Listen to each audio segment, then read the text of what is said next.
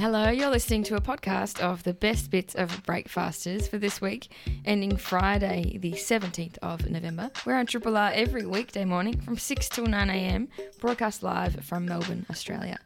Coming up on the pod this week, you'll hear us chat with Hannah Moloney, permaculture pioneer and presenter on Gardening Australia, all about her new book, Good Life Growing, and how you can plant something anywhere in Australia.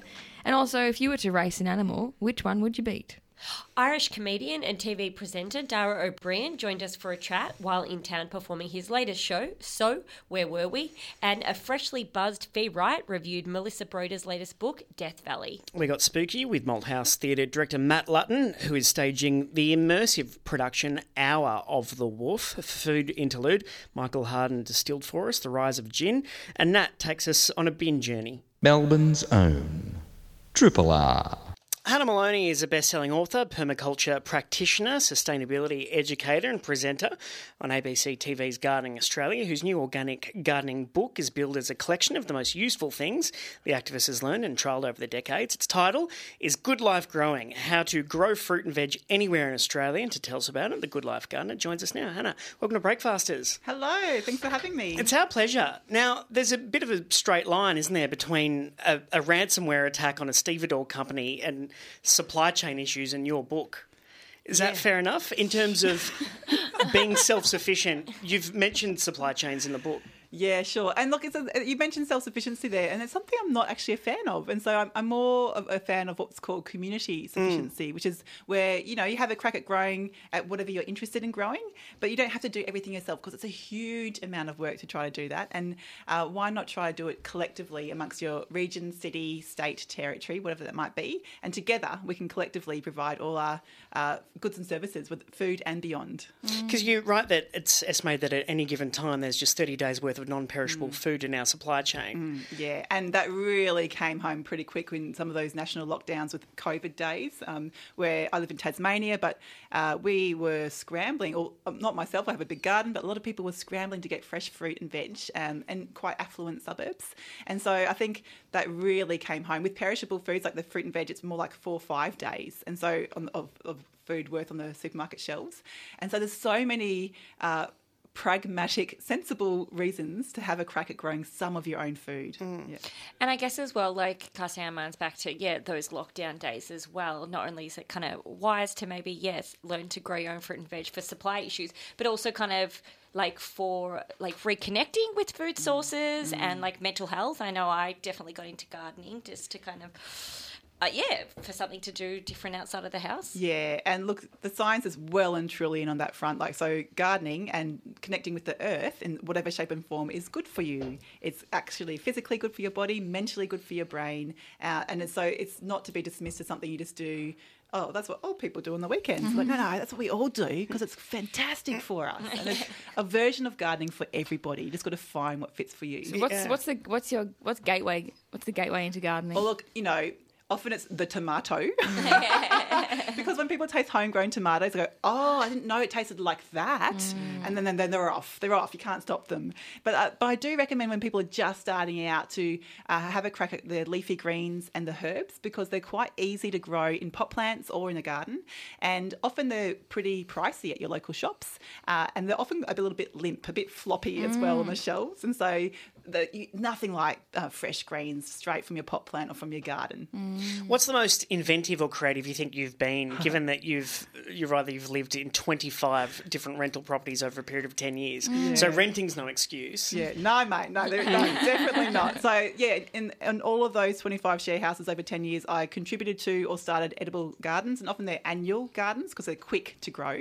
Uh, but I think you get really creative. So, I think I've, because at nurseries you can buy grow bags to grow things in, you can buy anything, but you can also look for the loopholes and go, oh, how can I do this for free? And so I've been known to grow in old pillowcases uh, inside milk crates, so you can lift them up easily and move them around to chase the sun, especially in places like um, temperate Melbourne. The sun is important, especially in winter.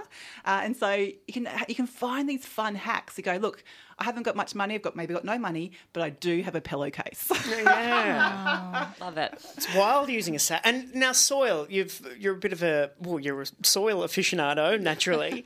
uh, what was the, is it six billion organisms in a teaspoon of soil? Oh, like it's it's ridiculous. Like it's billions and billions of things you obviously can't see, but healthy soil is squirming alive with a galaxy of beneficial biology that helps make our food nutritious because healthy soil equals healthy plants equals healthy people. So if you're interested in growing food, you should be really interested in what's happening under those food leaves, under our feet. So it's all about the soil health. It What sounds, it sounds overwhelming to sort of get your head around all those. Yeah. Amazing. And I remember learning about soil science and all the things. I did all the courses with all the experts and I was overwhelmed. And then the thing that I've tried really hard since then with lots of teaching I do and in this book as well is like, let's demystify this. Let's break this down. You don't need a microscope. You don't need all the things. You don't need all the gimmicks. You just need to get outside with your hands, pick up some soil. Maybe there's a bit of water involved. Maybe you have a glass jar involved to work out what you have and how healthy it might be. You don't need all the special things. You just need to have a little bit of information, point you in the right direction, and the willingness to have a crack. Hmm. Hmm. What would be some hacks for like creating like a healthy rich nutrient rich soil like on a budget because i know hmm. sometimes you do like you were saying you look it up and you're like oh, i need one third of this i need oh. one third of that Yeah, it's wildly intimidating sometimes. Look, I reckon so. Generally, no matter what kind of soil you have, heavy clay, heavy um, big sand soils, you always want to look to uh, add organic matter, which could be compost. It could be something like no dig gardening, where you just add layers of um, mulch, uh, green grass clippings, manures that you might be able to source. And no dig gardening is great because often it's a bit of this, it's a bit of that, and you can find some of that in your house, in your community, um, and maybe in your local council um, areas where they're mowing grass or you're harvesting leaves off the streets or appropriately in parklands. So you can kind of um, do a community audit to go, what resources do I have available here? Of course, making your own compost is the golden thing as well. You can do that with food scraps as well as any kind of carbon things, which can include office paper, shredded cardboard, and such. And so we want to be uh, putting these beautiful nutrients into our ground. So cycling nutrients. There's no such thing as waste when it comes to organics. It's just underutilized resources yet to be composted. Uh, you grew up on a herb nursery. Um, does do you? What's your relationship to free will? Do you feel as though you're living that childhood, or could was it inevitable this life for you? Oh, you know what? I- Yeah, I grew up on a um, herb nursery in Meange in Brisbane. We ended up with half an acre across three urban properties that my dad ran. So at the time, it's very normal. Yeah, it's like, oh yeah, this is what we do. Looking back, amazing. At the time, did not love working on herb nurseries. I was like, oh crikey! By the time I left home, I was like, never want to do that again. Fascinatingly, six months later, I was travelling Australia, found myself uh, working on a herb nursery in Adelaide by choice, and loving it. And I think it's you know you, we you got to find your own way to these things. Yeah. It doesn't matter how much your parents, your teachers, or the different maybe leadership figures in your life tell you what to do. You have to find your own way, and you have to find your entry points of joy and love to have a crack. But you know, I have absolutely drawn on that childhood. I had I have an unusual amount of knowledge about herbs and how to propagate. I love that. Did you ever entertain briefly like how you'd rebel? Like what would be the profession if you weren't doing this? oh, good question. You know what? I have uh, not really. Like I think my parents did a pretty bang up job at just instilling values into us. All of five. Ki- I've come from a ki- um, family of five kids, and it looks in different ways uh, because we're all different. But the values are deep, and I, I think you know I um. I haven't tried, I haven't wanted to go against them because I can see that good values kind of shape a good world for everybody. And I can't walk away from that. So, Did you watch Gardening Australia growing up? Yeah, so uh, it's so funny. So at the time, Peter Cundall was the, the head of the show, and I was like, "How'd they get that guy on telly? He's a radical." Yeah. what a beautiful human being. He gave so much to the world of gardening and beyond. He's, he was an incredible activist for Tasmanian forests and also just for good social values. So I have huge respect for Peter Cundall in the garden and out of the garden. Is, is permaculture having a bit of a moment? Yeah, I reckon it's having a bit of a, you know, people. It's more familiar to people, so it's definitely um, seems to be back in the in the limelight, if you like. It's about a great way to grow food, but also more broadly, permaculture can be applied to uh, different holistic ways of living, whether that's in the built environment, economics, governance, education, health and well-being, and beyond. So it's not just about gardening, which is why I like it actually. But it, absolutely, I think people are drawing on permaculture in a gardening context because because it's more accessible. You can go, okay, where are the loopholes? How what does it look like in the middle of Melbourne or out out in the bush? And so I think permaculture can be great going, what's a framework for an entry level gardener to go, okay, what does this look like for me? And it's so perfect at just, um, you know, making sure there's no waste in your systems and, and finding those practical things that you can um, apply anywhere, anytime. Because you mentioned in the book that you say this is the book that you wish you had when you were traveling around um, the country. What is like a lesson that's taken you a long time to learn that you wish you could have had earlier? That's in the book. Look, there's, a, there's so many things that jump to mind. I think a big thing, like everything from like how to grow a carrot properly, that was that frustrated, frustrated me for quite a few years. So they But- don't go all wonky. yeah, absolutely, and good germination rates, all these things. But what I really love is um, in this book, I've put a lot of information about perennial food systems and especially edible forest gardens, also known as food forests. And I've put a lot of plant lists, a lot of information, a lot of examples of what they can look like for any climate zone. I reckon when we grow food, we should be talking more and more about perennial food systems. They're stable, they've got roots in the ground forever. It's great for climate change, which we- we are being told to prepare for more and more. And we need stable ecosystems which give back to the earth and not just take away or deplete the landscape. So this book, I think that's my favourite chapter. Edible forest gardens go, this is what they are, this is how you do them, and this is why we do them. You've also made me reappraise my relationship with slopes. Oh, hello. Yes. I live on a very steep slope. We affectionately call it a cliff face and we garden on it. And so we've done a lot of terracing strategically there. And uh, it's, a, it's a really good example because, you know, we got that land because we could afford it. It's, it's called marginal land, or some people go, oh, that's bad land. There is no such thing as bad land. Full stop. There's land that's definitely more challenging. Maybe it's degraded, maybe it's polluted, but you can always do something with what you have. And so we love being able to show people yes, we live on a cliff face, but with some terracing, a lot of hard work, a lot of perennial food systems, and some good native infrastructure in there with the good plants. Um, we've got a pumping, beautiful, thriving ecosystem. And that's got maybe maybe three or four percent of that is an annual vegetable, garden, but the other 96, 97% is perennial uh, plant systems. Oh, What's your next Gardening Australia segment? Oh, I don't even know. well, the great thing about Gardening Australia is often we're filming months in advance, and I don't always know a- until the week before um, what's going to go on air that week. And so I'll, I'll be fil- I'm filming um, in the next couple of days, but we might not see those stories for another 12 months. Do you ever film in Melbourne or Rarely. So Yeah. when I'm here, I've done some great filming here over the years. But of course, you've got the amazing Jane and Millie here, uh, who are uh, homed in Victoria. So it's well taken care of. I feel like it's one of those shows where once you you either grow into it or are there from the start, or you like you find yourself. It's like, oh my god, I'm watching Gardening Australia. yeah, I hit my garden. Hit that era. totally. Uh, the book is Good Life Growing: How to Grow Fruit and Veg Anywhere in Australia. It's out via Affirm Press. It is legitimately a beautifully put together book. Oh, thanks. Uh, so congratulations, Hannah Moloney is the author, and it's been a great pleasure to have you in studio. Thanks, Thanks for having me. Independent Melbourne Radio 3 Triple R. Yesterday, I found myself familiarising um, myself with the man versus horse marathon. Have either of you heard of that? Nope. Neither had I. Um, so it's an annual event that happens in Wales where runners race horses, like with yeah, people Race ride- against them. Yeah, race against the horses. Yeah.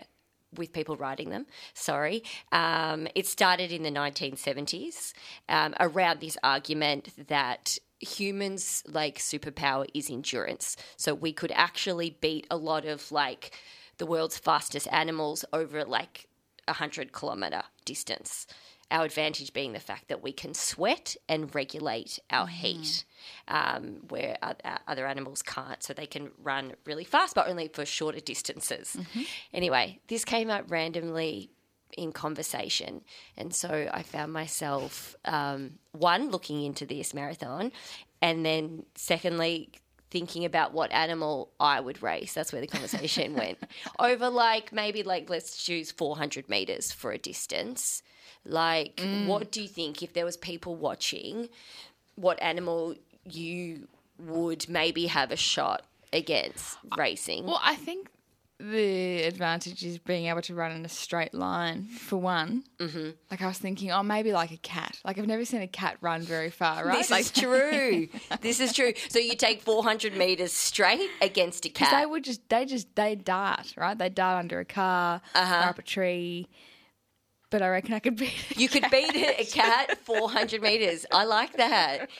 And I, and I like that you've chosen in a straight line as well, because I was definitely looking at, you know, you can tweak it, tweak specifics. Like I was looking at maybe um, racing a golden retriever with arthritis, something Oh, like okay. that. You know, just to give, because I feel like definitely a dog would beat a human in 400 meter race. Yeah, because anyone who owns, you know, a border collie or a sheepdog or pro- would say they need to walk them 20 times a day and they, they never stop running and they never get tired. So I feel like a dog is a terrible choice, Okay, unless it's a little dumb dog like mine.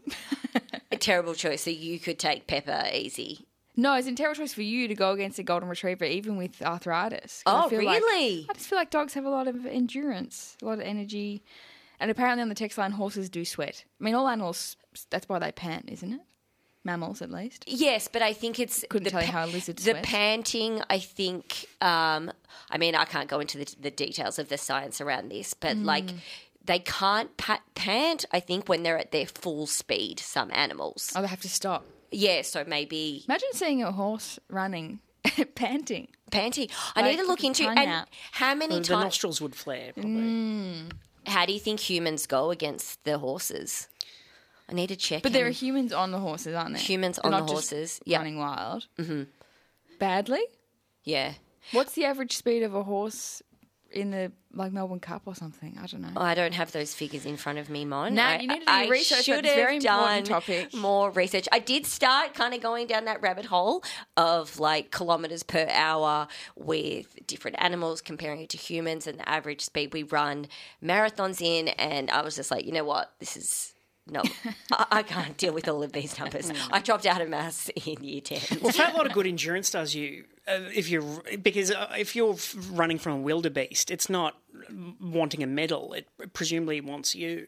oh, so it So can catch ov- you. Yeah, it'll catch. And so who cares if you can run hundred k's? Yeah, 'cause you Yeah. get 100 meters. you get nabbed within three hundred meters. Yeah, it's Same like with a cheetah. Yeah, they can't they can't run for a very long time, but they are the fastest. they are mm. the fastest. I could. I reckon I'd give a French bulldog a run for its money mm. over a kilometre.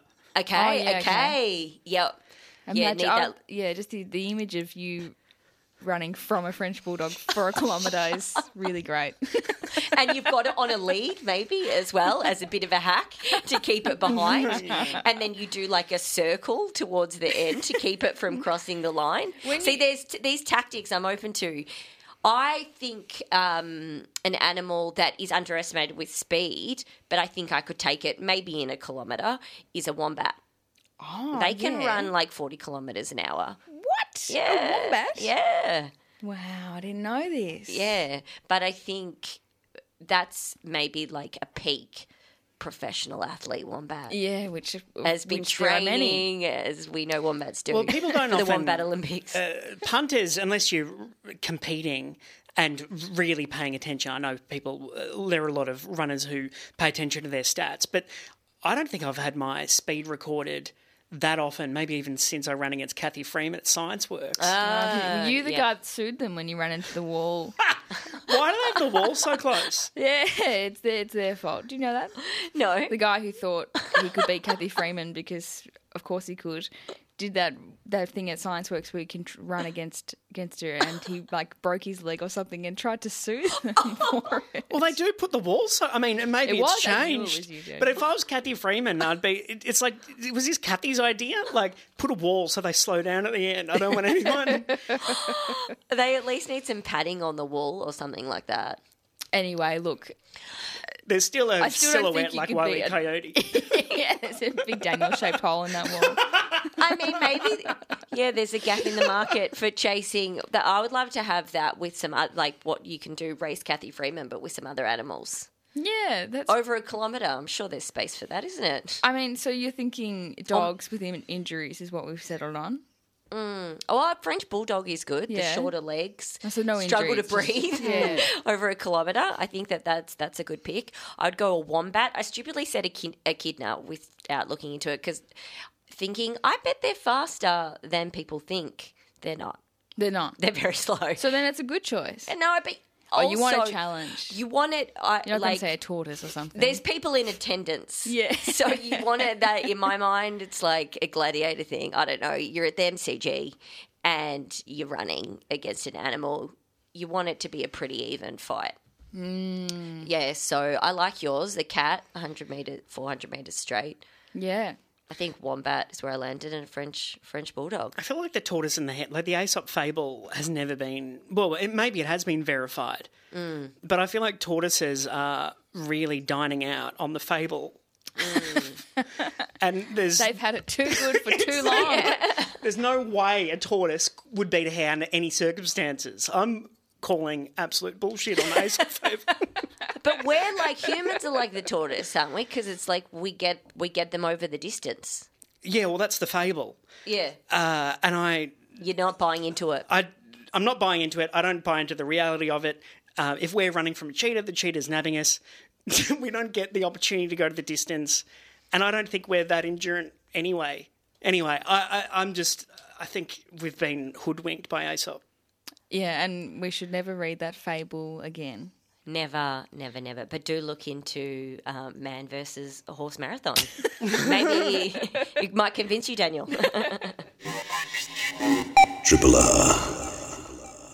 Dara Ó Briain is comedian, author, TV presenter, and garrulous spruiker of STEM who has toured his stand up around the world with shows including Crowd Tickler, Voice of Reason, and Crack Dealer, all the while being a staple of TV in Ireland and the UK as a panel show darling and host of the BBC's long running Mock the Week, as well as Blockbusters, School of Hard Sums, Dara Ó Briain Science Club, and more.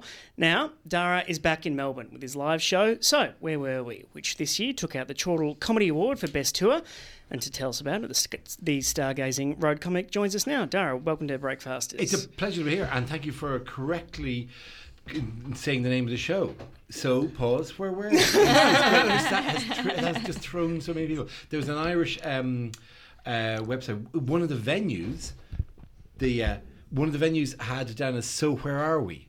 Uh, which is which is like it's, it's a vibe. It. It's, it's a it's a mood on a tour. Where, exactly in that regard. But it wasn't. I didn't want to set the show up as being like I am. I don't care. Who are you people? Uh, where am I now? I don't care. It's Or Tuesday. Uh, What day is it? So that's that wasn't what I was going to. It was supposed to be like post COVID. Yeah. You know.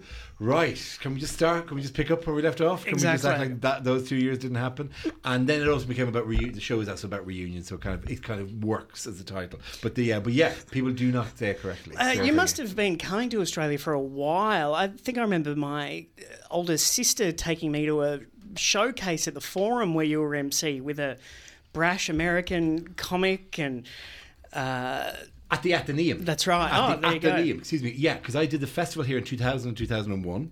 And then the whole plan was that I would keep coming back here because I loved it. I, f- I absolutely fell in love with the city um, and uh, and to a certain extent the country, but specifically Melbourne. Mm. Uh, and uh, and there was and, and I remember there's, there's a place I almost bought a flat here. The, uh, at the t- genuinely, which Should always have. say It's people- impossible now. Yeah, I know. 'cause everyone says. I know, and I, I always say this is kind of a fun memory, and everyone goes, "Oh, because the prices are really high." Like, it's like, okay, I wasn't really, I wasn't saying. People just instead of instead of regarding and say, "Oh, you must really like that," what a nice thing they go, "What a failed opportunity that was for you in terms to, to purchase property at a time when." So it's just, so I become like the loser in the story as opposed to the nice guy who wants to say it's a cool city. Uh, so so I almost did that, and then for some reason, RTE, the Irish television station three years in a row kept going, no, no, don't go back to Melbourne. We're definitely going to do something with you. Three years in a row. And I missed three festivals in a row and then was in London by that stage and touring. And, and so just, and I didn't go back for years and years and years and years and came back in 2017 and came back like some sort of time traveling man returning from 2001 going, I shall go to the hi-fi bar. And all of the people I know from the hi-fi bar will still be there, and it will be amazing, like a, like an idiot, right? Yeah. There's a line I used to tell a story about it, and I had the line in it um, about being 29 and then coming back at 46, and, and saying, and all of the people who I knew were also 46, that's the and they weren't out at the hi-fi bar at three in the morning. And I said, and the line I used is, there was, I mean, there are lots of new 29 year olds, but they don't want a 46 year old friend. and that was the yeah, yeah. So it was, it was look, it was lovely to be back, but it still felt like oh Yeah. Do you keep a diary? It, I was reading your book, Tickling the English, and there's so much uh, detail about the audience. I, of the audience, I do every night, um, and it's partly that idea, you know, that, that that I can then maybe use it as something or, or stories I can tell, but also within the show, and like I talk to like six, seven people, we do 15, 20 minutes of making stuff up, uh, the, uh, and then I, during the interval, I quickly write them all down so I don't forget them. And so I have like a thing down, and maybe I would think of, oh, we could do that at the end, we could do this at the end, we could loop, the thing in. Because the second half is often much more on legs, is much more on wheels. Sorry, rather than legs. The uh, it's uh, it's just much more. Here's a, here's a here's a here's a long story I'm telling you. Here's a long, solid sixty minute block of a thing. So I'm not trying to do stuff off the cuff. So if I bury the stuff in my head Mm. at the interval, then when it comes back to the ending, at the end, it's I do the super medley uh, like they do in every musical where they sing the same, the most famous song again four times with- with all the whole cast come out. That, that trick, I basically go to the audience members and I said, and you remember him, and you remember her, and then there was the man who did this, like whatever. And people genuinely think it's a, it's a wow, you remember all that, like, and you're going, I bang them all down during the Yeah, interval, yeah. and I, and you'll notice I never say any names. I always say uh, the man who left a, tr- uh, a hat on a train. once." I, just, I remember the thing it was about, like the, and then hopefully then you you can do a you can you can then top it with some sort of extra thing. There was a guy in Dublin who. Uh, I said, this is one of the first things in, just after the, after COVID. And I said, hey, what do you do? And he says, I'm a property manager. I said, oh, how many properties do you look after? Or how many people do you manage? And he said, three. And instantly the audience and me, and therefore he realised that we all chose to think that that meant three flats rather than three buildings, which is what he actually looked after. But he went three, and then his heart sank because everyone started laughing in the audience because they all went, "No, we're going to choose to think that's three flats." Yes. And I went, "Fine," and I ran with that as well and started going, oh, "You must be run off your feet." and it became a really long thing about, oh, you must be saying to your missus, see that phone? See that phone? That never stops. With the, with the three flats. It never stops ringing with the complaints about the three flats at the end. And then quickly we scribbled down the halftime. At the end of the show, you do the full long bit of the, of the actual part of the show, the big story and all that kind of stuff. And then at the end, you go, no, don't forget, don't forget. And then at the end, I said, but look, this has been a difficult time for a lot of people. And we've seen people who've, who've, who've got us through this, who've been heroes in times of enormous stress. We've seen doctors, we've seen nurses, but nobody no stress. And the audience are ahead of you, and it's so sweet. And they're all laughing, and he's his head is already in his hand and said, Then a man who manages three flats. Yeah. And Fergus, he stood up. Took the applause of the crowd, like a legend. Took the applause of the crowd, and then and then sat down again. And the only thing I always remember that because the following day was an a rugby match. Ireland were playing New Zealand, uh, and fifty thousand people are piling in to see this. And I blagged some tickets, uh, and I'm walking along, and I know there's a little bridge that goes over a, kind of a canal in Dublin, just near the stadium, uh, and then we're in the, we're piled into this little thing, just benignly walking through a big crowd of people. When a man turns out in front and goes. "Do you-" And lifts up three fingers and goes, "Remember me from last night?" No way. Yeah, same guy, same guy in the crowd. Like, yeah, so it's Oh, You, you've had audiences play tricks on you, haven't you? The, the front row. the occasion they do, ta- you know, I mean, there's, there's, you know, there was a uh, Welsh audience. I'm not sure if that thing. The uh, who um, I, I said, uh, you know, I, I, there was a guy who was a he was a wildlife guide in Wales. And I said, oh, is there any wildlife in Wales? I said, what are you looking at? And he said, well, we have the peregrine. And I said, oh, what's the peregrine? And the whole audience started laughing. I said, oh, the peregrine. He said, peregrine's very dangerous. So you'll always see signs saying warning the peregrine. And I said, oh, wow. And we had a whole thing about the peregrine looked like and what the peregrine was like, well, how dangerous it was, and what the peregrine would do. Uh, P R G Y L L, peregrine. Uh, and I said, oh, and then the peregrine, the mysterious peregrine. And I had this whole thing, and they're all laughing along at this. They're gonna, and I'm going, no, I'm really in charge of this joke. I'm really making this, I'm making this joke happen. Oh, and then the peregrine, and then at the end, the peregrine, right, blah, blah, blah. And they're all, they all love this. And then I walk out of the theatre, I get into the car to drive home. I drive out, and the first sign I see, the we- the signs in Wales are bilingual. There's the, the Welsh language and English language, and the first sign I see says danger, and underneath Perygl, because Perygl is the Welsh for the word danger. Uh, and so it's on every every road sign has Perygl danger written out in Wales, and it's on my own in the car. I went. Oh, well done. I love how you're obviously really uplifting and inspiring your audience members to really seize and take their moment. to Good on it, them. To really, you know, to really get me uh, in this situation. Yeah, absolutely. Oh, that's ideal. Hello. The, um, I mean, the last time we did Hamer Hall was in 2019, and this is another thing that I think they were deliberately doing. Some guy said, "Do your joke about snow." And I Taking got, requests. I, I got nothing. I got nothing on snow, and so I had to do the normal show. And then at the end of every routine, we get the big round of applause. At the end, I get the big punchline, and I go, and of course, it was snowing so heavily that day. Like whatever.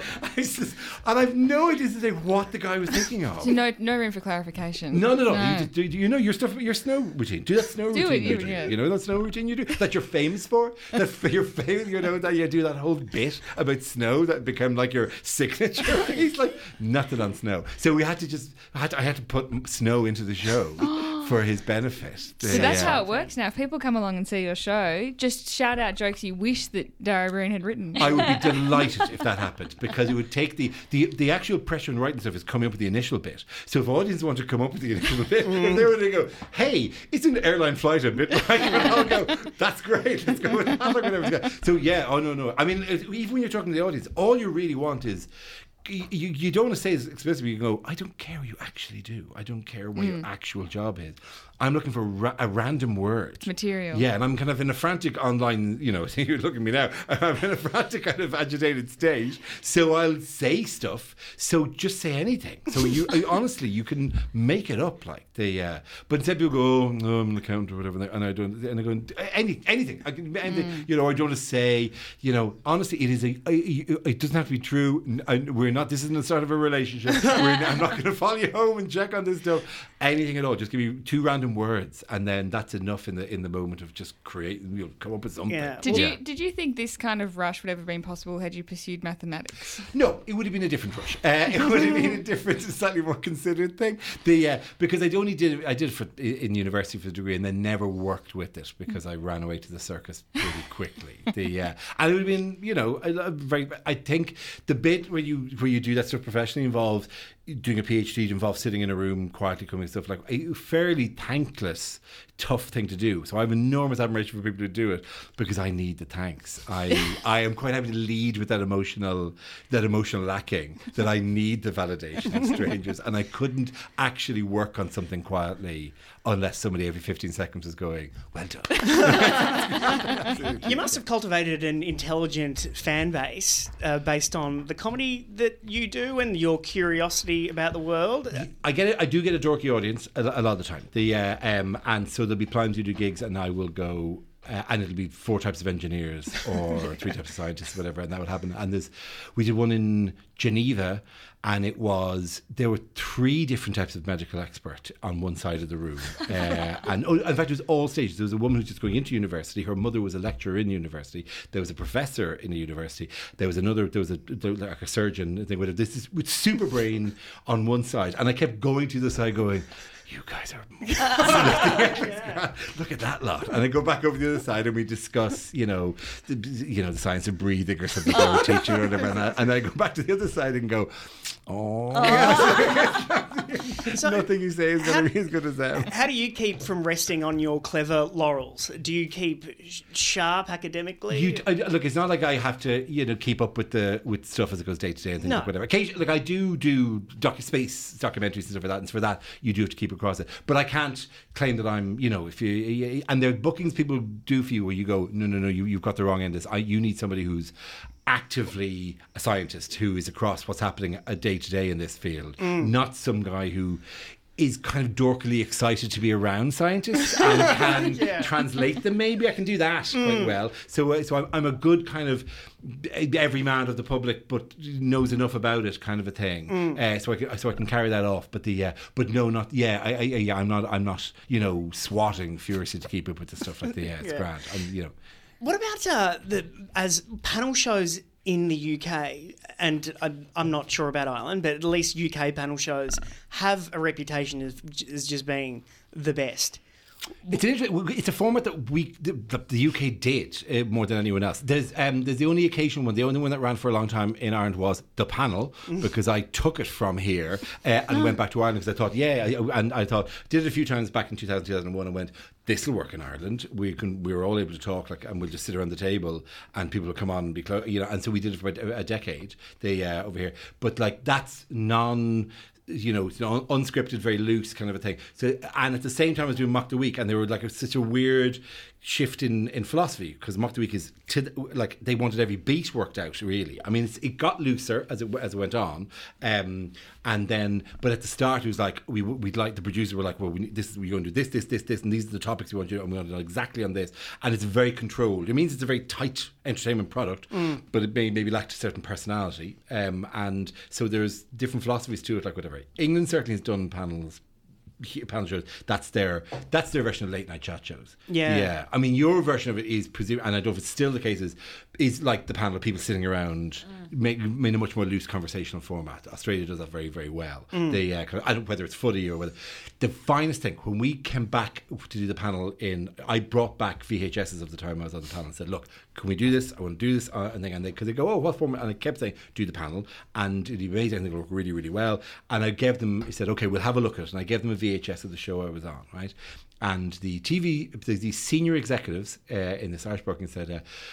Ragab said, "No, we're not going to go for it." And I said, "Oh, why not?" And they said, "Well, we looked at it and we watched it and we thought, I, I don't think an Irish audience will be that interested in Aussie rules football, um, John Howard." And you're going, "You're kidding me."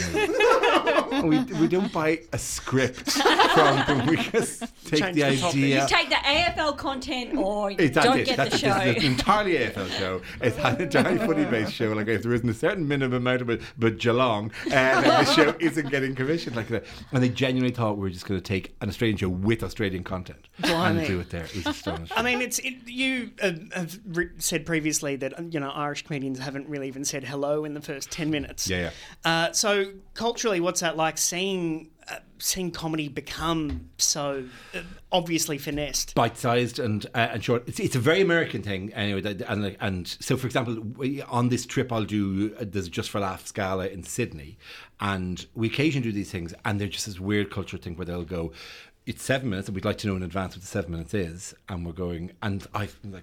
I just recoil. Oh my god! All right, fine. I'll write out a list of things, and I think it'll. I think it'll be this, and it'll have to be because that's what you expect, and it just takes a lot of the joy out of it. The uh, as a thing, the uh, it's kind of weird at the moment that in a kind of an Instagrammy, TikToky kind of thing, everything's very short clips, and everything's about you know here's a here's an audience, here's a shot of, shot of audience interaction. Audience member says one thing, comedian says one thing back at them, big laugh, end of clip, and you're kind of going.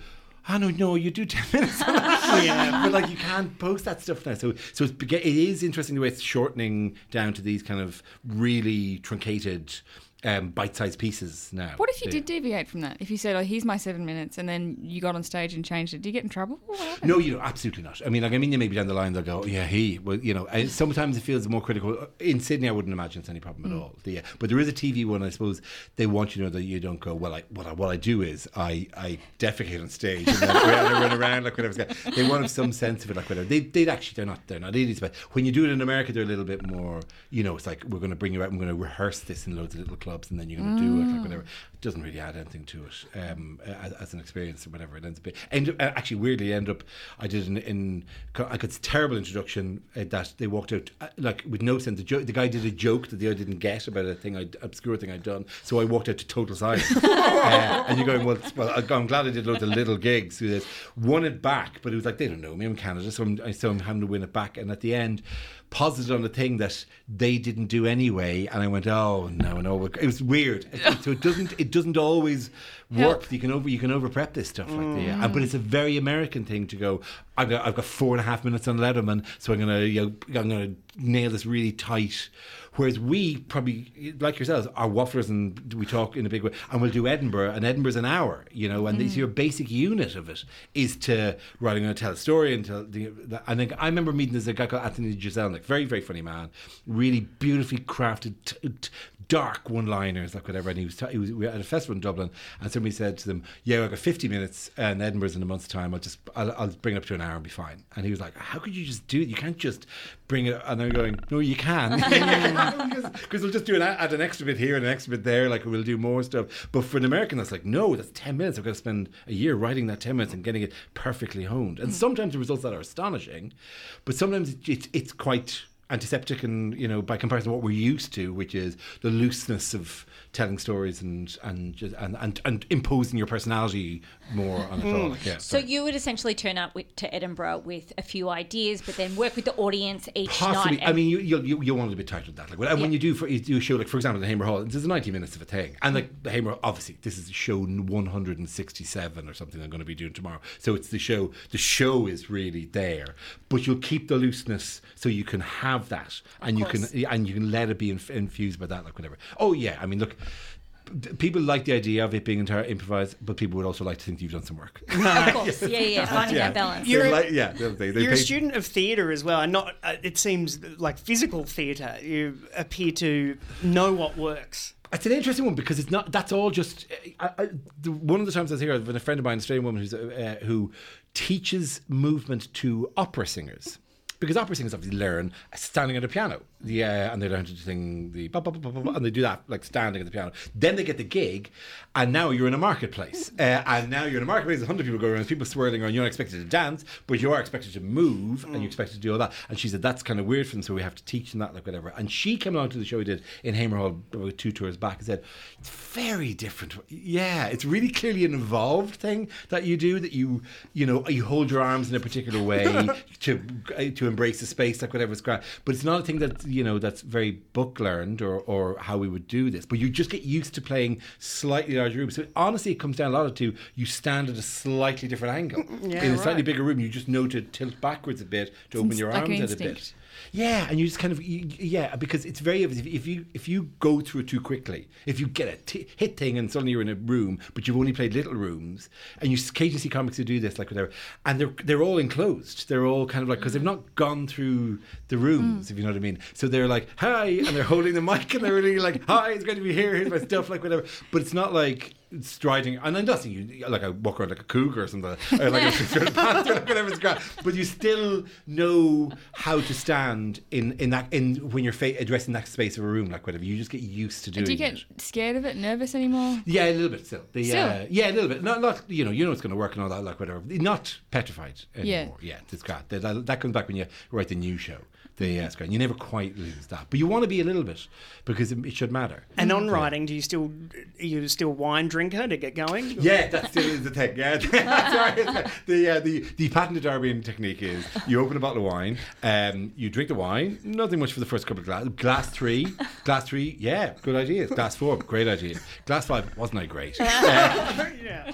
like glass six is like I used to be so good at writing jokes, and now I can't remember how to write jokes anymore. Oh, wow. Yeah, so, so I'm at the point where this this tour is just ended because I've done like whatever the two years now. So I have to go to the first phase of writing a new show, which is looking back at the old show, going, "That was so easy to write. oh, it just happened. It just emerged perfectly, and now it's difficult." Which I literally do every single time.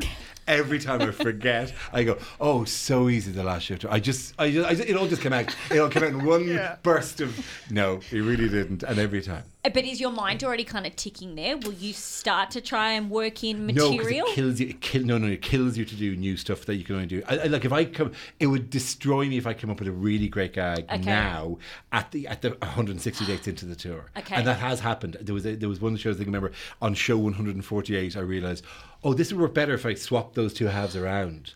And it, it know it. drove me up the wall. I have a joke about hot feet um, and a, and going to the doctor with hot feet. You do need to know anything more than the premise of that, like whatever it's. But it, a whole long ten minute thing. And then only recently I kind of brought it back in for some gigs, small gigs I was doing, and I added a line to it about how you know you go to the doctor and they, you you want them to go. Oh yeah, I know that. Yeah, I did that in second year. Yeah, you got to reboot your foot. You hold down your big toe and your little toe for thirty seconds, and then it all again. That line is always works, and now the routine is from five years ago. So it's like it's so irritating. I've come with a very good line for a routine. Well, that, hopefully, that'll be immersive. hopefully you pick up a couple of bowls of red to help you with yeah, uh, it's got Australian red to help with the next show. So where were we? Is on uh, well, you're travelling everywhere. Uh, Perth and Sydney. All and that matters Brisbane. is Hamer Hall. Exactly. All that matters All that right matters is now Hamer Hall. is Hamer Hall. Thursday, the 16th of November. Head to Arts Centre, melbourne.com.au. Uh, what a great pleasure it is to have had you in studio, Dara. An absolute delight. I'm sorry, you you may have wished to say something at, at some stage during this interview. the, uh, and that may have been I did. an aspiration. You may have got into this job in order to show. talk. That's grand. I did want to just quickly ask you've uh, had Damon, a tour manager, uh, who you say stopped you making mistakes. Who do you have now? To- Oh, Damon, now Damon's moved up in the operation, so he's no longer my tour manager. I have another tour manager, Mm. uh, Martin, who's very good, uh, but who follows a, a football team who compete very heavily with my football team. Who's your football so team? uh, I follow Arsenal. Oh, you're yeah, and uh, he follows Man City. And so it's it's uh, we're in a very we're locked in a whole thing Mm. uh, at the moment. So, so, so that's that's awkward. The uh, I mean pre a show in I think it was in uh, let's say Watford or whatever that he had to, uh, had to come in and go and accept my gracious congratulations on winning the league last May. And it was like it was really tense. so whether or not the yes, so that that dominates our the dynamic. feuding Yeah, tour manager, yeah, yeah. brilliant. Uh, where so where were we? Is on the Arts Centre, Dara Breen. Thanks very much. An absolute delight, lads. Thank you very much. Triple R.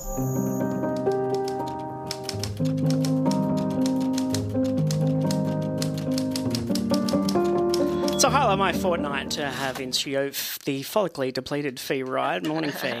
Good morning, good morning. Uh, how's our voice there? Let's crank Fi up. There we go. Hello, hello. Yes, follically depleted is a very fancy and Daniel way of describing that. I have shaved my head. Uh, did a head shave for charity yesterday at school. Uh, um, yes, there's nothing more scary than giving small children sharp implements and giving them free reign. Did they do it with the dinosaur scissors? No, no. Uh, they did it with the with the hairdresser scissors, which made it scarier because they are even sharper.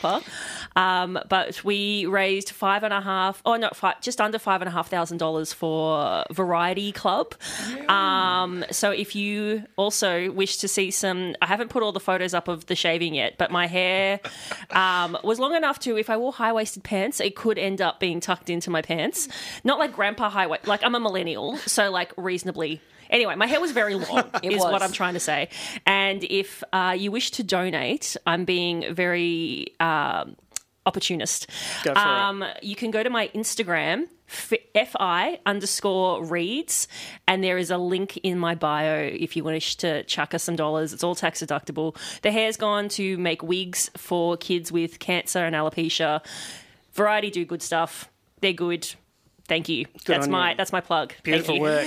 Um, now, the reason I'm actually here is to talk about Melissa Broder's new book, Death Valley. It is a brand spanking new release.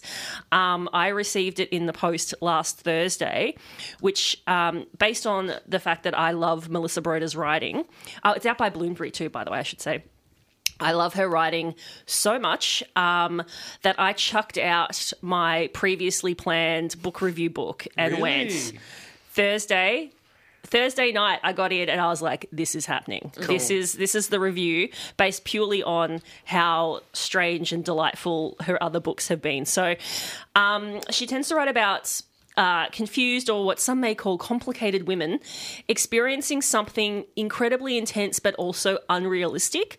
So, um, the best example of that would be in her novel, The Pisces, where she's a woman house sitting, um, I think it's like off the coast of LA. Um, she's right near the beach and she meets a merman slash siren, um, and he tries to convince her to run away and live with him in the ocean.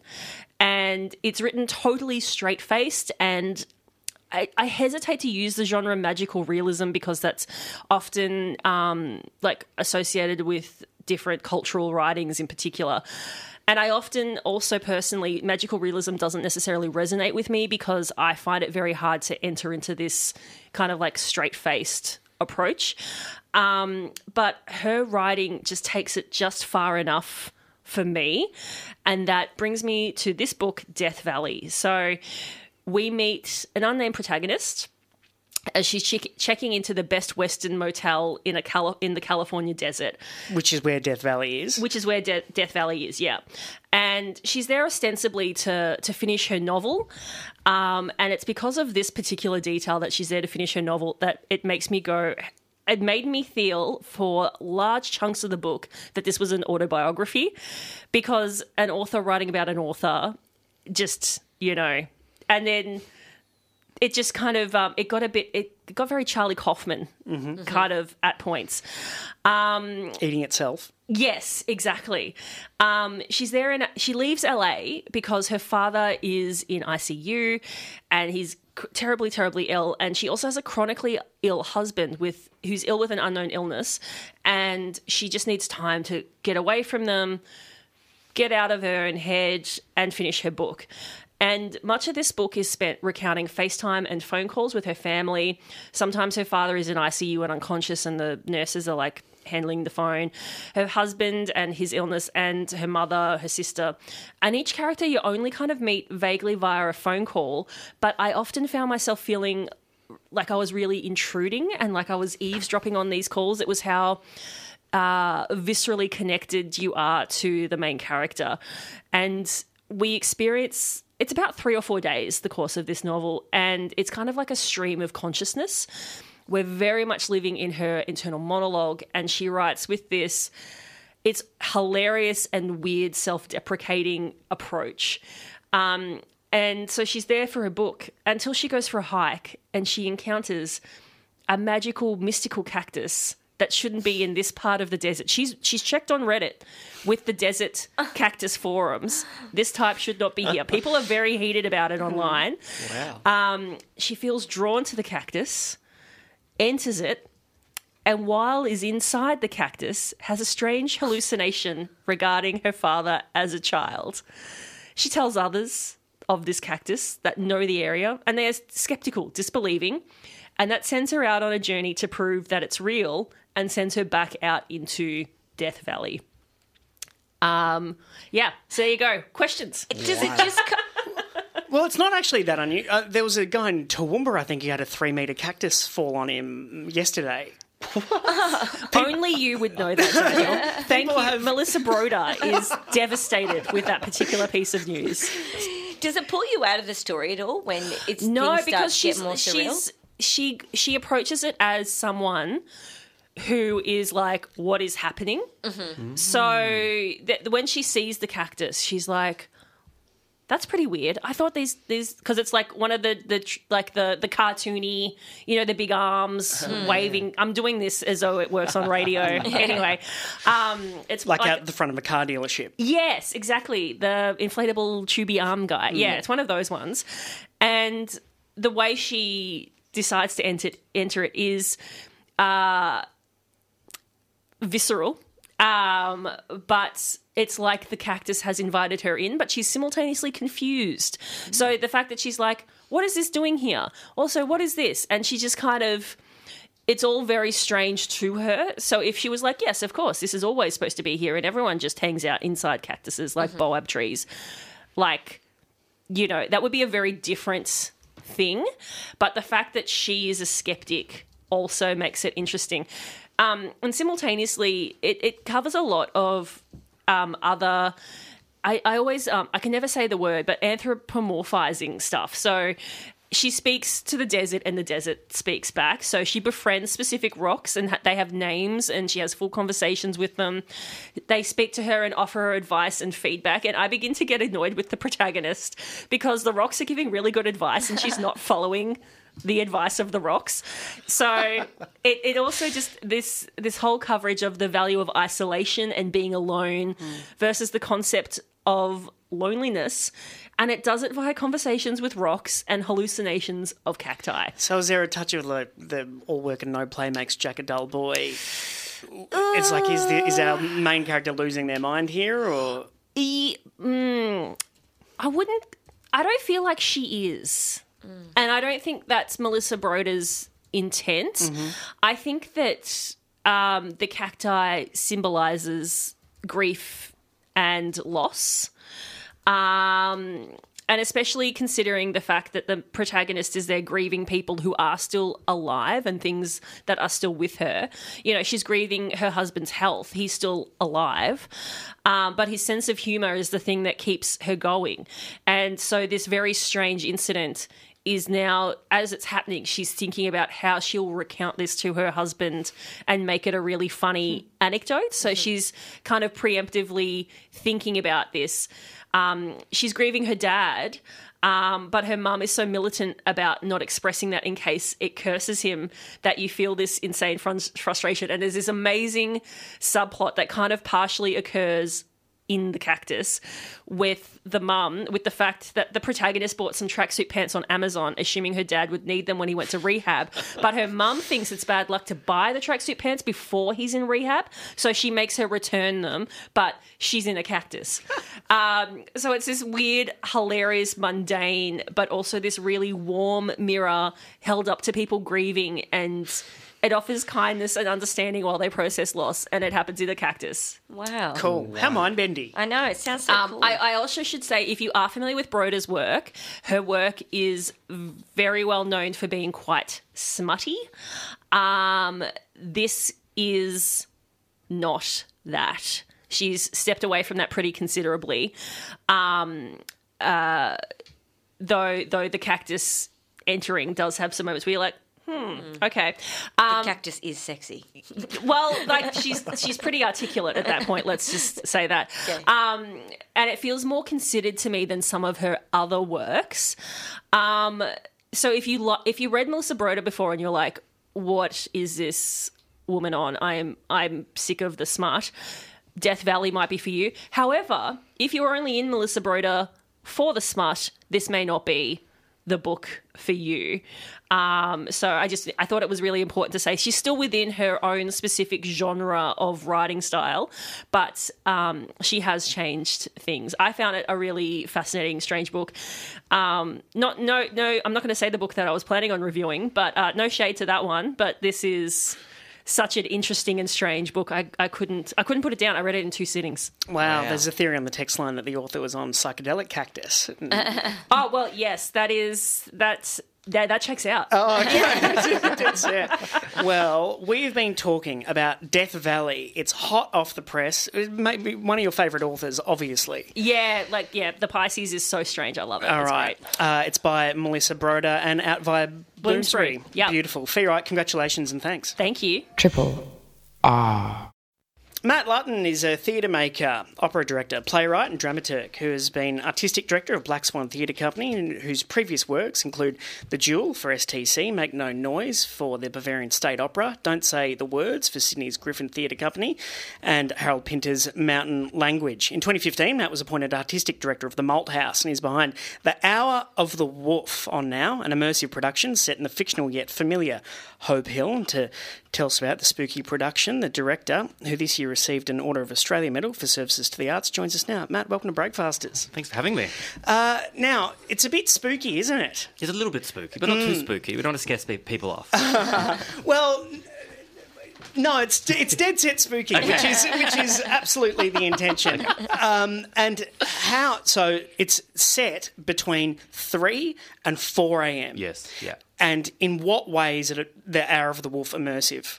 Uh, well, the idea of immersive is really that uh, you can choose what stories you want to uh, what you want to follow. So at the beginning of the show, you start in a room, you get introduced to these characters at 3 a.m., and after about five minutes, your narrator tells you in your headset uh, who do you want to follow. Do you want to go to the church? Do you want to go to the convenience store? Do you want to go to a car crash? And you have about 10 seconds to decide, and then you split and move to a different room, and the different stories start. So it's like a classic choose your own adventure. Uh, but after about 20 minutes, uh, you arrive at 4 a.m. and the narrator says, We're going to turn back time and you can do this all again. So you can go back and keep reevaluating your choices and sort of collecting like a scavenger hunt all the stories that are happening around Hope Hill. And what feedback are you getting? Uh, well, the audience get very, very excited. First of all, there's this sort adrenaline. Uh, I'm actually really pleased with the feedback because also people saying there's so much to do, but we're in the hour we're usually able to see it all. So there's a bit of a trick in the sense that you actually can't see everything, and I think that's part of the adrenaline of how much can you capture in that time. But I'm hoping we've got the balance right. It raises the stakes. You're like, oh, I got to make the right decision. Yeah. Choose the right person to follow. And what?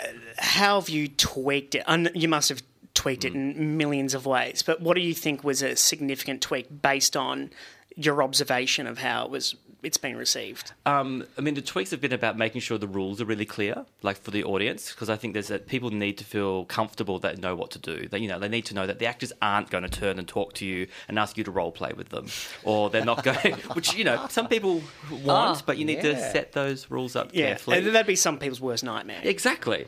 Um, Yeah, I was just going to say, do you get many people trying to role play with the actors? well, you do because Yeah. people. Well, because people get enthusiastic. I think people get involved with the story, you know, and a, a phone will ring in the scene, and then and the actor will be going, "Where's the phone?" And the audience member will want to find it for you Mhm. and hand it to you and help. So we really embrace enthusiastic audience members, but we also set up rules. Uh, but also, there's another layer of the story about puzzles, so that there's a the story itself is very contemporary. But if you want to know the history of the town and what happened 200 years ago in Haunt, um, Hope Hill, you need to do these puzzles, which can unlock an extra character and a whole other sort of part of the narrative. And some audience members can get very focused on the puzzles. So the actors have a challenge going. If the some audience members might not be listening to me, they might be more engaged with a game logic that's playing out here. Uh, and so we have to create an environment where all those can exist simultaneously. I've recently just played Mafia for the first time. It's kind of got an element of that. I don't know like Mafia. That, or like that role playing game where you have to figure out.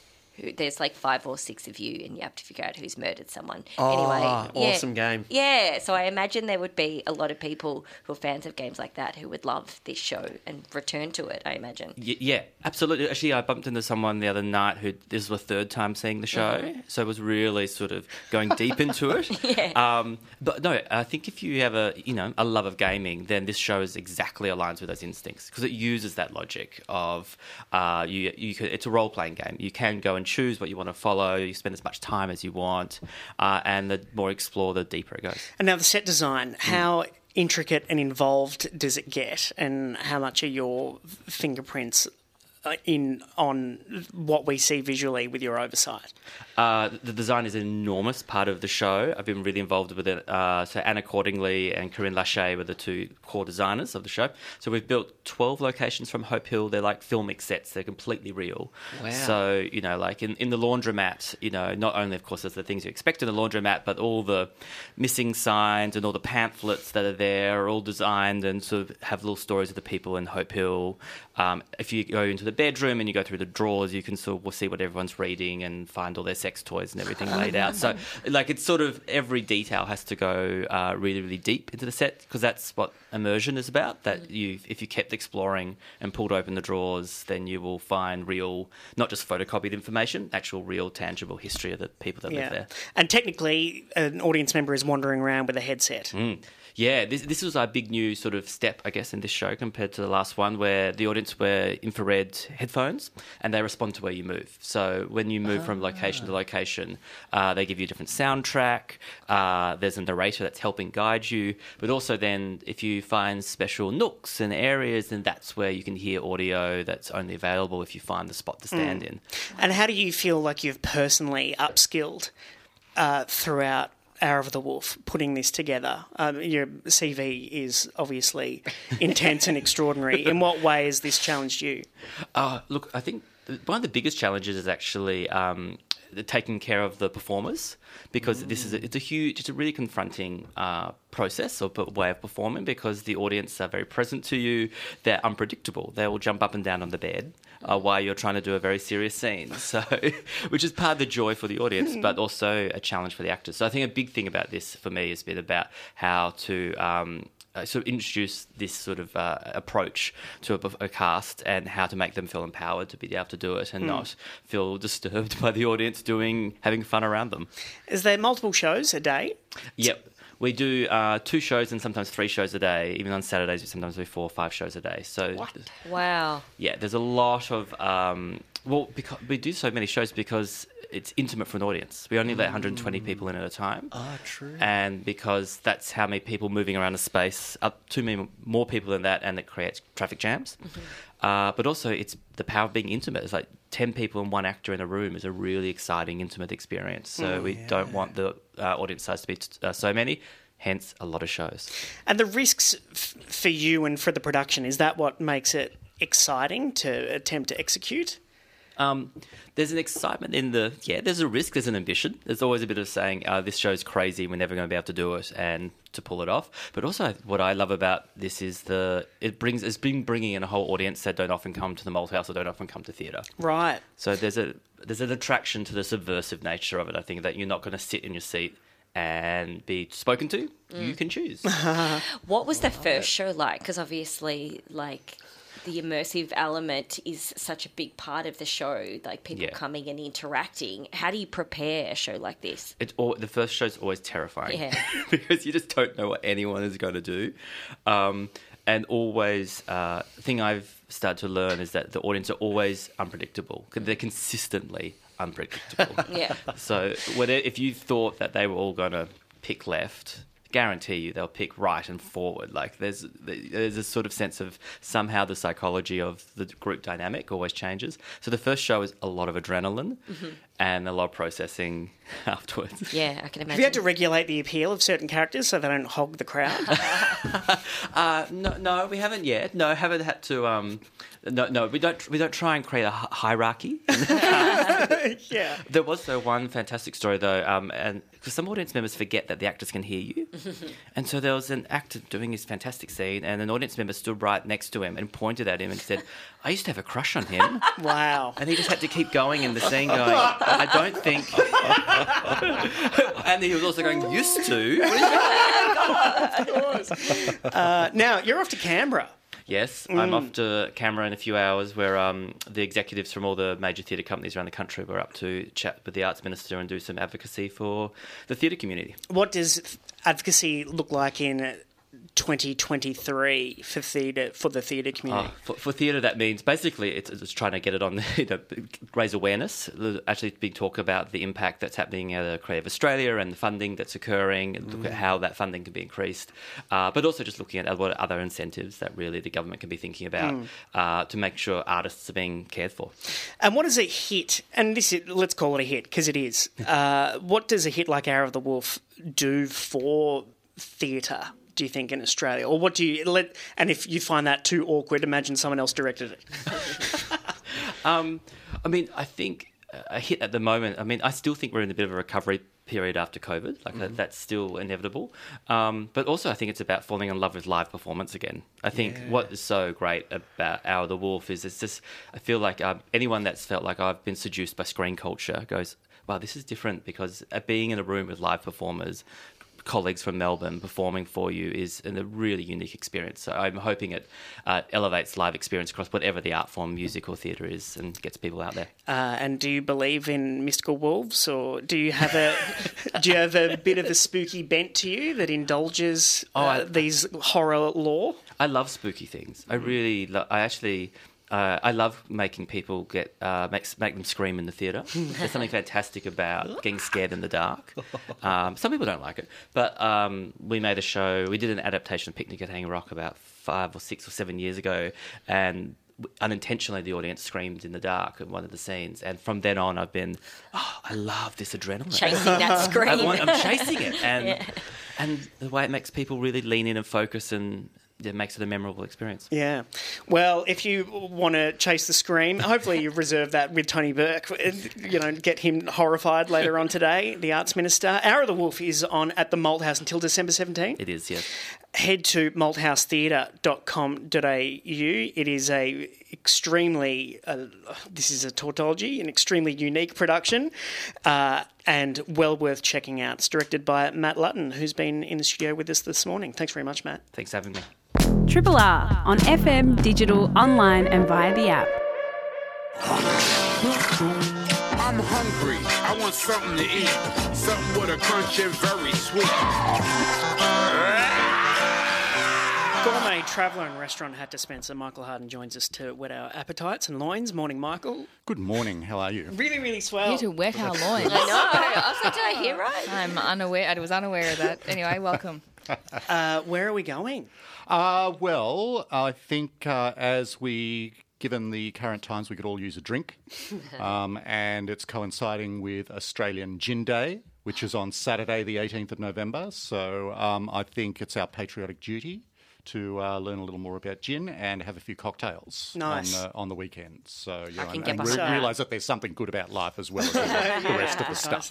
So yeah, so um, it's sort of like it's a good thing. Like you know, Australian gin has become a thing in itself. I think, as everybody has noticed, the you know the, the explosion of it. It was sort of like you know you're just looking at um, the different. Like there was like there's around about 300 gin distilleries in Australia at the moment, and they're making around 800 different varieties of craft gin. Um, just sort of to, to show how incredible that explosion was, it was like in uh, 2014 there were 28 distilleries. So it's kind of like you know it is absolutely exploded. So it's kind of I was like interested in kind of like thinking, looking at why it sort of already happened, and there was sort of like you know this like cultural and financial and even legal reasons. Like I think that like you know start off with the legal reasons. Like back in the 80s, there was a there was a law in Australia that you couldn't have you couldn't have a distillery that was smaller than 2,400 litres, and like you know most of the craft distilleries uh, that we've got in Australia, their stills are you know starting at around you know sometimes between 15 and 20 litres. Is that so no one muscled in on the big boys? Yeah, so it was like, you know, that was why the only rum that we knew was Bundaberg and those Mhm. sort of things, you know. So it was like, so um, Bill Lark, who was one of the first distillers, a Tasmanian guy, the, the Lark distilleries in Hobart. And so he challenged this in the court and it got overturned. And so it sort of opened up. And he was mainly interested in whiskey, but of course, other entrepreneurial people sort of saw the the um, the advantage of, of this law and took it themselves, particularly with gin, because the thing is the financial side of things is with whiskey and things like rum. There's a lot more involved in it because it needs to be aged, and so you, then you need barrel rooms, you need barrels, you need time, you know, because like rum has to have several years before it can be called rum, and whiskey even more. You kind of really need to have it in a barrel for at least ten years. Whereas gin, you just need a bathtub. Gin, you just need a bathtub and a glass. Scoop it out and off you go. And uh, yeah, so it was sort of like so. And gin is a, like it's a, it's a reasonably easy drink to make, but at the same time, it was kind of like gin was also at the at the time sort of unfashionable, which is where we come we come into the cultural stuff because it was all about vodka. You know, if you're looking if you were doing a white spirit, it was sort of vodka and vodka and everything, and it was like super trendy. And gin was kind of considered like you know the the grandma's tipple sort of thing, you know, and um, and then it just sort of I think it it hit. At the same time as the small distilleries happened, it hit at a time when there was like the rise of craft beer, and it was sort of that whole DIY hipster, you know, kind of like let's set up the distillery and the converted stable kind of moment, you know, sort of the beardy, arty, but it also had that kind of witchiness to it, sort of like you know, where there was a there was like a herbal kind of concoction to it because you've got you know angelica root and you know licorice and you know all of this sort of stuff that I think kind of just appealed to a certain um, demographic or a certain kind of cultural moment that people were having where they wanted was sort of like let's get back a bit back to the earth and all of that sort of stuff. So gin sort of really tapped into that as well. Um, some might say that Australians got a little carried away with the herbal side of things because it was like you know it was started off like everything is gin is always juniper forward. And juniper itself is kind of great because it's sort of like a bit of a witchy kind of, you know, kind of druidy kind of thing. Because it is like juniper is actually a, um, it's actually a pine cone. And um, but it, with the pine cone on the inside with a fleshy outside, so it, that's why it has that sort of piney, woody, fresh green sort of characteristic that we know, like that represents gin. You smell it and you think gin.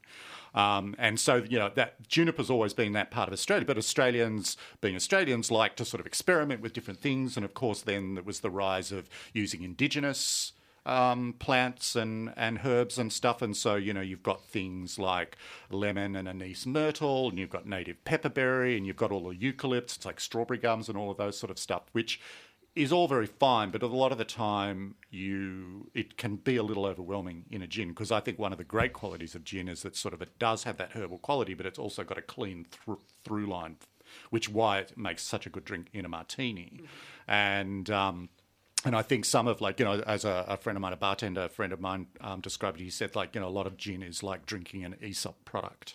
you know, so, there's so much, so much going on that sort of like so. You know, some of the I like some of the cleaner ones. I like you know the Lark, the Lark gin is is sort of like a classic, sort of like you know when you're talking classic, I'm thinking London Dry. So you're thinking like the big sort of international ones. So like it's Tanqueray and Beefeater and those sort of ones, Plymouth and and gins like that. So I think in Australia, seeing it's Australian Gin Day, I think it's our duty to Yes. support Mm. some of those. Highlight so some. like we're looking at you know maybe Lark, Bass and Flinders, which is a, it's a long-standing one on the Mornington Peninsula. I'm going really local here. Patient Wolf, which is actually Brunswick. Mm, cool. Um, and then um, Melbourne Gin Company, which is a really good classic one as well. But you know, let's let we can arch a couple of step out of the state.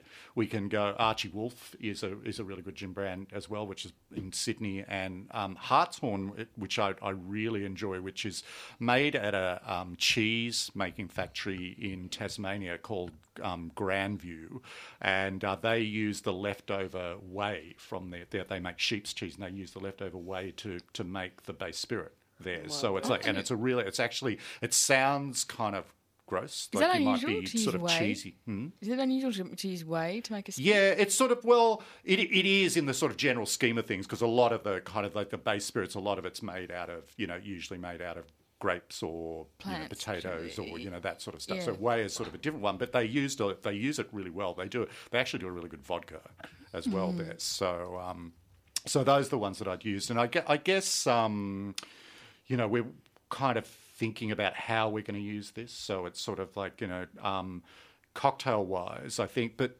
Uh, there's always a bit of an argument: is a gin and tonic a cocktail, or is it just a mixed drink? But I think that there should be enough, as much care put into your gin and tonic as you would put into a cocktail, because there is a really big difference between a good gin and tonic and a bad gin and tonic. Because you you know that you've you've had a bad gin and tonic before somewhere where somebody doesn't really care. It's like a, probably a tap tonic, that sort of stuff, and it's kind of like it's just it, it's fine, but it ends up just a little bit bland. And you know, whereas a, a gin and tonic should really be like wake up your senses and kind of be really clean and like it's actually really good with food. Mm-hmm. You know, particularly if you've got food with a bit of spice in it, or you know, sort of anything sort of seafoody with some citrus in it, sort of any kind of raw seafood with a bit of lemon or lime on it, that sort of stuff. It's even really good when you're looking at hot food as well. Like it's great with an Indian curry. It's great with a Thai curry with a bit of spice to it because it's got that sugar in it that will um, cut through. So it's sort of like so.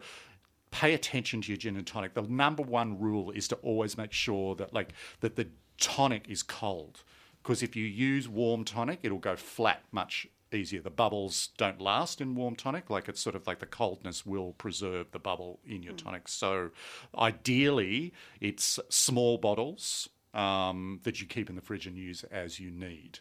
Um, if you're, you know, serving a bunch of people, then you can go for a larger bottle. But it's um, that's where uh, um, you probably want to go.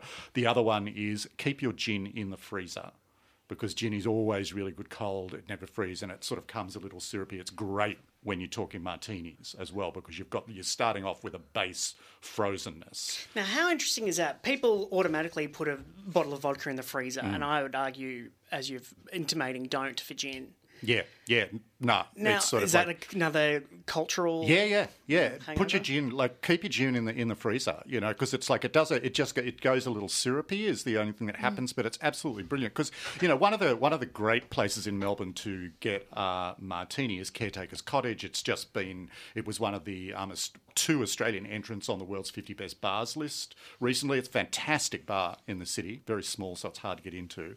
But they do a premix martini there that they keep in the freezer. So, you know, you order a martini and it'll come out at a frozen temperature really quickly every time. And it's one of the best martinis I've ever had. So it's kind of like, you know, I think, you know, always keep your gin in the freezer because it's great for your gin and tonics because then it's going to preserve the coldness of the bubble in the tonic as well. So it's Mm. going to be really, really clean.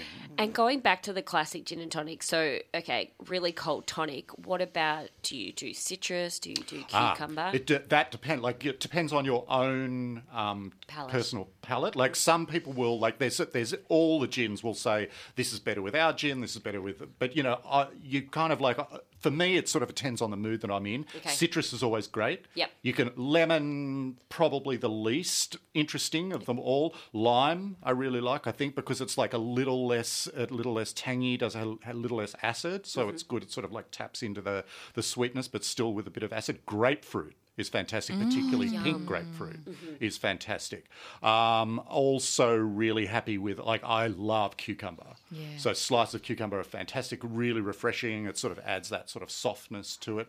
Also, things like um, rosemary is really good. So particularly you can team like put a little sprig of rosemary in with particularly if you're going to use grapefruit, and that's a really nice sort of herbal thing to add as well. So it's like because it's nice because it sits at the top of the glass, and so you're also getting the whiff of rosemary coming into you know sort of into the whole taste combination. So um, that that's kind of what I'm really you know I really like that as well. Mm. So um, I think uh, the other thing you know.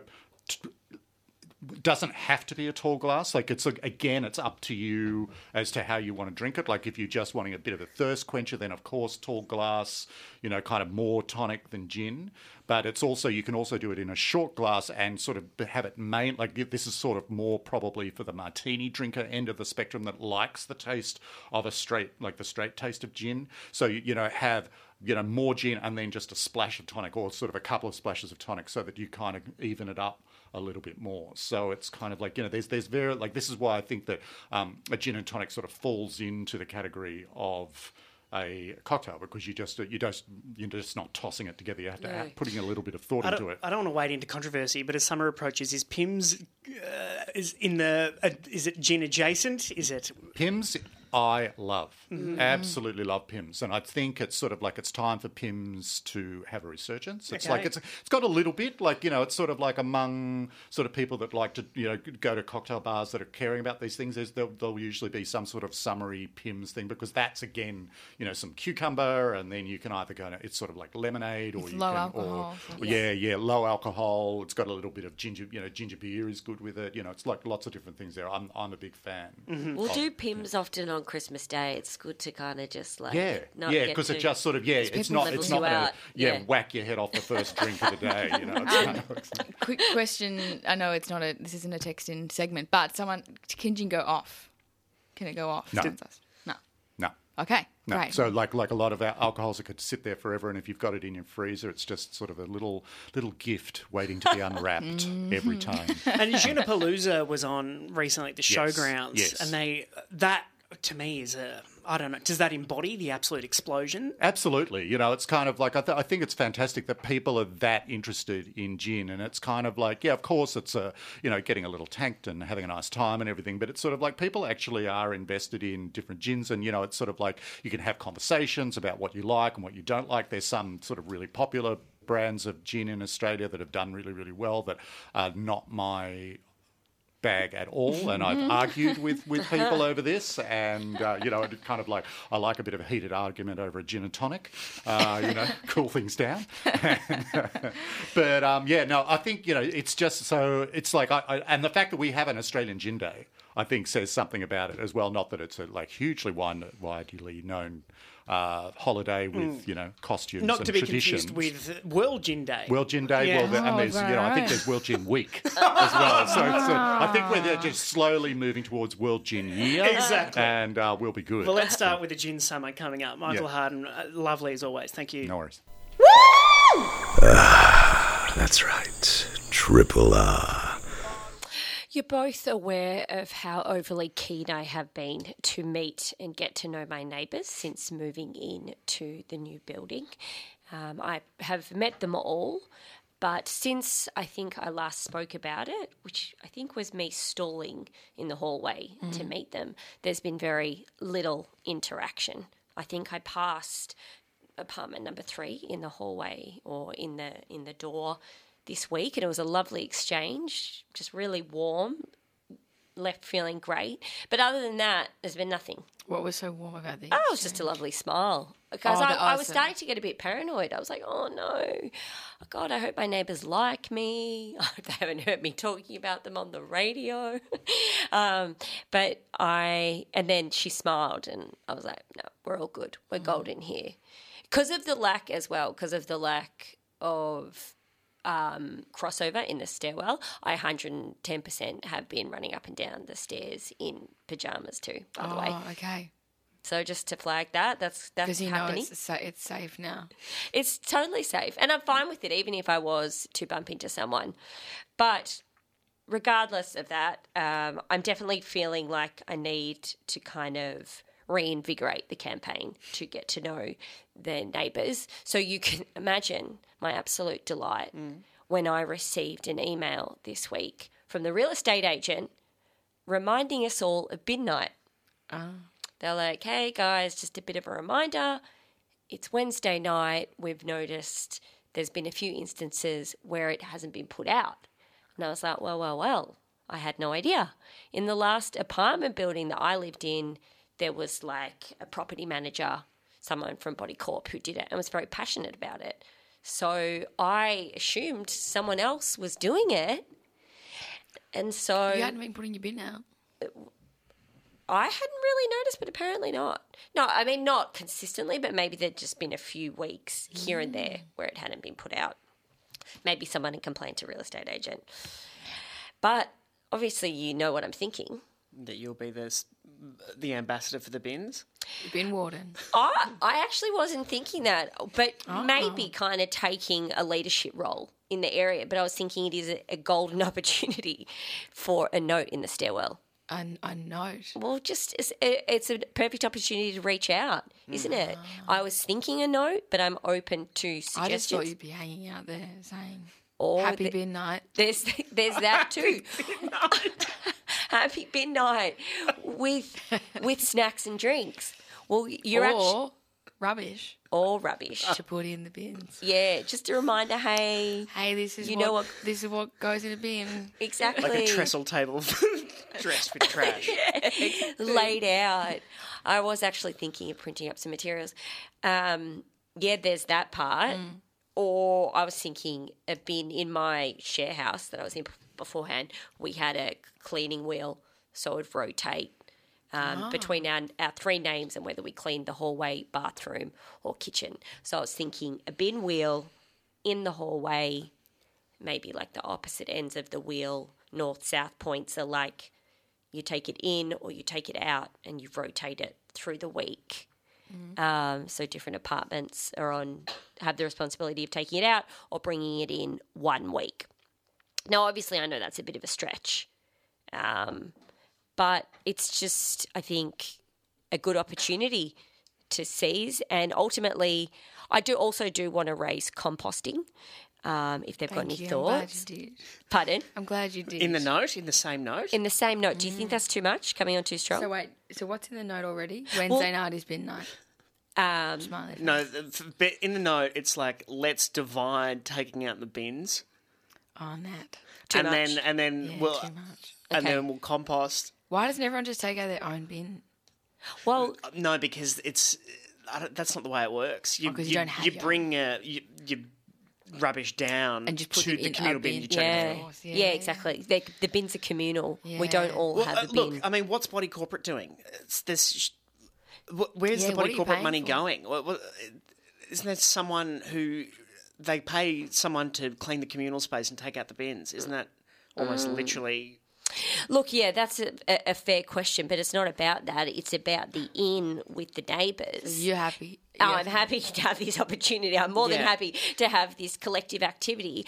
And do you know what? Take or be, leave the bin wheel. The end game, you weren't far from it, Mon, Hmm. is Chrissy Drinks. Chrissy Drinks. Chrissy Drinks Oh, yeah. is the end game. So the note is I raise the bin, or just hey, or let me know. I don't know. We can workshop what's in the note. End game is proposing Chrissy Drinks. It's opening a dialogue. okay. okay. Um, and we could have the Chrissy Drinks on midnight Wednesday. I think that's an appropriate night of the week. to- Won't clash with Exactly. legitimate social occasions. yeah, where you sit in the hierarchy of like social Yeah, yeah, yeah. commitments. We're pretty much strangers. So, And you'll sip prosecco around the bins. and then throw your glass into the bin. throw your full glass of prosecco straight into the bin. Ah, well, yeah, we've got a bin. Why We don't could- you take ownership of the bins? I mean, if if instead of i- is it is is it like well, it might clash with the a, a basketball match, or Mm. I mean, because the whole wheel. Um, presumably, the bins operated and the system worked before you arrived in the building. A- And I'm not saying you or the correlating, inciting. You know, you've caused the mayhem. But what? what ha, where has it gone wrong? What did the email say? Um, it just said we've noticed that Right. a few weeks that the recycling's been. So maybe there's really a, some, a leadership coup. Mm. Pop, like maybe there'll be a bin leader spill. yeah, maybe there's more to this. A standoff between that. Maybe there's someone that's always putting the bins out, and they're like, "I've Mm. had it." Uh, It needs to get to this point so that other apartments pull up their socks and actually realize what night is bin night. Because if you take on the responsibility, you'll be a hero. Yeah, or overbearing neighbour that they will actively avoid. Oh, if a neighbor, if I lived in an apartment building and a neighbor said, "I'm going to take the bins out every week," I'd be like, "Cool." Mm. I'm not like, "Oh, that is so overbearing." Are you I wanted to do this. Undermining my authority. How my, dare you? My bin Okay. agency. I'd be like, "Cool." I don't even know if I was one of those neighbors who lived in that building. Clearly, I don't know who's taking it out anyway because Yeah. I'm not doing it. That's why the the boss lady, boss baby, whoever is Boss baby real estate is yeah. emailing and saying, Excellent real estate agency, by the way. FYI, Boss this baby. has been night. so, um, if you offer to do it, great.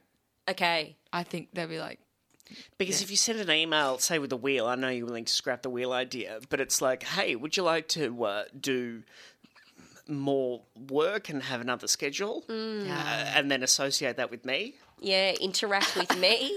Yeah. the text came through, which is exactly what I was thinking. What they say? They said propose Christmas drinks and then raise Bring- the issue at Christmas drinks. That's fantastic. Don't put it all in the note. Don't be like, bin night is Wednesday, and this is how you compost. Come to Christmas drink. Oh, come to Christmas drinks. Then you're, it's too hard. Okay, all right. Well, what about a compromise? I do a note in the stairwell, an invitation to Chrissy drinks, mm. but there's some doodles of bins on on the note just to give it a bit of charm and like like a picture of a little possum on the bin. Great. In a Chrissy hat. I like it. Thank Uh, you. it- it if it's not too passive aggressive, No, well, it's an invitation to drinks. And then But it's just like, oh, there's a picture of a Uh, bin. Don't know why. Okay. Yeah. Yeah, I see. This is the thing. This is I need it, or should the note be typed? Oh, or cut out with individual letters, like a ransom. different size fonts. with my fingerprints in some red paint. How do you think that'll Wind go up in a down? Triple R. Thanks for listening to a podcast of the best bits of Breakfasters, the Monday to Friday breakfast show broadcast live on Triple R from Melbourne, Australia. Feel free to get in touch with us via Facebook, Twitter, Instagram, or via the Triple R website.